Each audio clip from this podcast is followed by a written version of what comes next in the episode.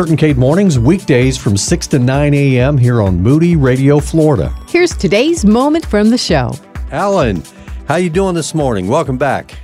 I'm doing great. How are you all this morning? Good. We're just good, having fun. you. Just another day in the neighborhood. We're excited about March the 4th, which is our annual open hangar at Agape Flights called Pie in the Sky. And this year, the theme is a pilot's view. And so people are going to get a view of what our pilots see on a weekly basis uh, when we fly into Haiti, Dominican Republic, the Bahamas, and then also in the disaster relief aspect of the ministry.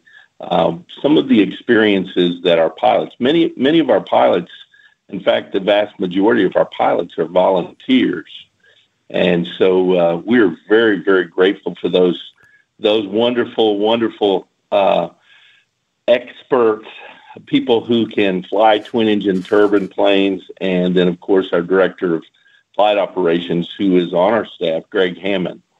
Uh, but we're grateful for those guys.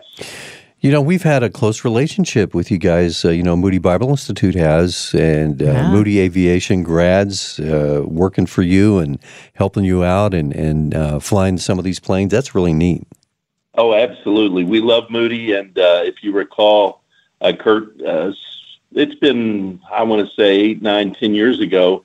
Um, we had a plane that was donated to us, and uh, we donated that to Moody Aviation uh, to train pastor pilots. It was it was one of those unique opportunities where um, my board was saying we could sell this and, and get the, the resource off of it because it was given to us by a donor, but I had met Cecil Bedford out at Moody Aviation, and and you know nothing is coincidental. At my first IAMA meeting, he hands me a card and says, "If you know anybody that has an RG 182, uh, I, we really need to buy one as reasonable as pos- possible." And I, like a good you know salesman, said, "Call me when you get home. Uh, we'll sell it to you cheap." And on the way home, God said, "Give it to him." Wow. And uh, I love And that story. that. You know, Alan, every time you tell that story, I, I get goosebumps. I love that. That's just being obedient to what God called you to do.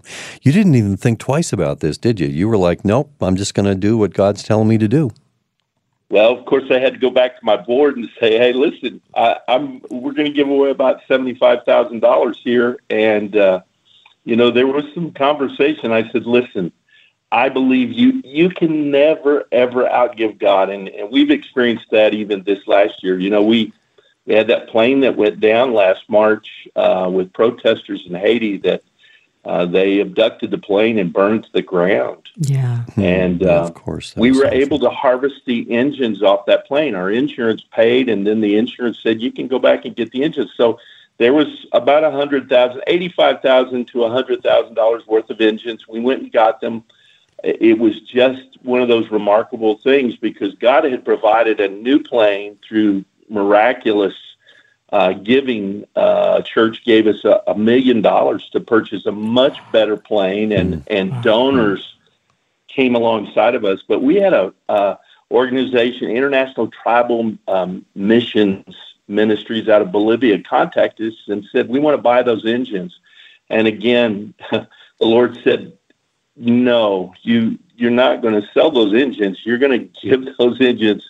And we gave those engines to them, and they're now. In fact, I, I got a video about two months ago. They're now flying on their chieftain, and it's a remarkable blessing uh, that we were able to, to gift those and give those away and continue to spread the gospel in Bolivia. That's wonderful. Do you see the lesson here that we can all continue to learn? We already know it if we've been following Jesus for some time, but knowing it and living it out are two very different things. We can talk about faith and giving and following the Lord, and that's cool, but we also need to follow through on it. Be not just hearers of the word, but doers. And Alan, when you share stories like this, it inspires us to be able to take our next step uh, wherever God's leading us in this regard. And that's why it's one of the many reasons why we need each other and why we love sharing these stories on the air because it encourages us uh, to to follow Jesus more closely and and you know it doesn't always work out exactly the way that we think it's going to. In fact, it usually doesn't.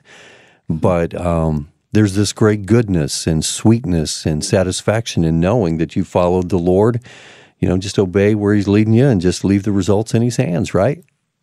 Amen. Amen. And and you know the the, the wonderful thing about that is we can do that as a uh, organization, but we can do that as individuals, as you're saying. Um, and it's it's really the details and the little things that that matter uh, in in our lives as we uh, learn that. Uh, my dad always taught me this principle. He was a great pastor, in fact, this morning when I woke up and said I'm on the radio, I always thought about as a kid going to the radio station with my dad for the Gospel of Grace broadcast, and it, was one of those things that it was so special to me as a kid growing up, being able to watch and listen and hear and learn and be mentored. But my dad always taught me that God's shovel is always bigger than our shovel, and He mm-hmm. will always give more than we give. But we need to be faithful and obedient in that giving. Mm-hmm. I love that. Amen. All right, guys, uh, if you'd like to learn more, by the way, not only uh, about the event that's coming up, the Pie in the Sky event, uh, which again is March 4th at the Open Hangar yeah. uh, in Venice. Um, it, but also what uh, Agape Flights is up to. Uh, the website is agapeflights.com. Real easy to remember. I've got a link to it. Uh, the Pie in the Sky event actually is what I have a link to at Kurt and Mornings on the Facebook page. Just such a such an important stateside connection for missionaries. You know, they serve as their home address, and and they they have the mail service going on there, personalized cargo service uh, to missionaries in need. And the stories are are endless of how God has been meeting the needs, uh, not only in the ministry itself, but also uh, through the ministry to the missionaries. Hey, uh, Alan, before I let you go, do you have a story maybe you could share with us? Maybe it's a story you haven't shared with us previously that the Lord has put on your heart of maybe some of the missionaries that you're serving, at least maybe one missionary family or missionary.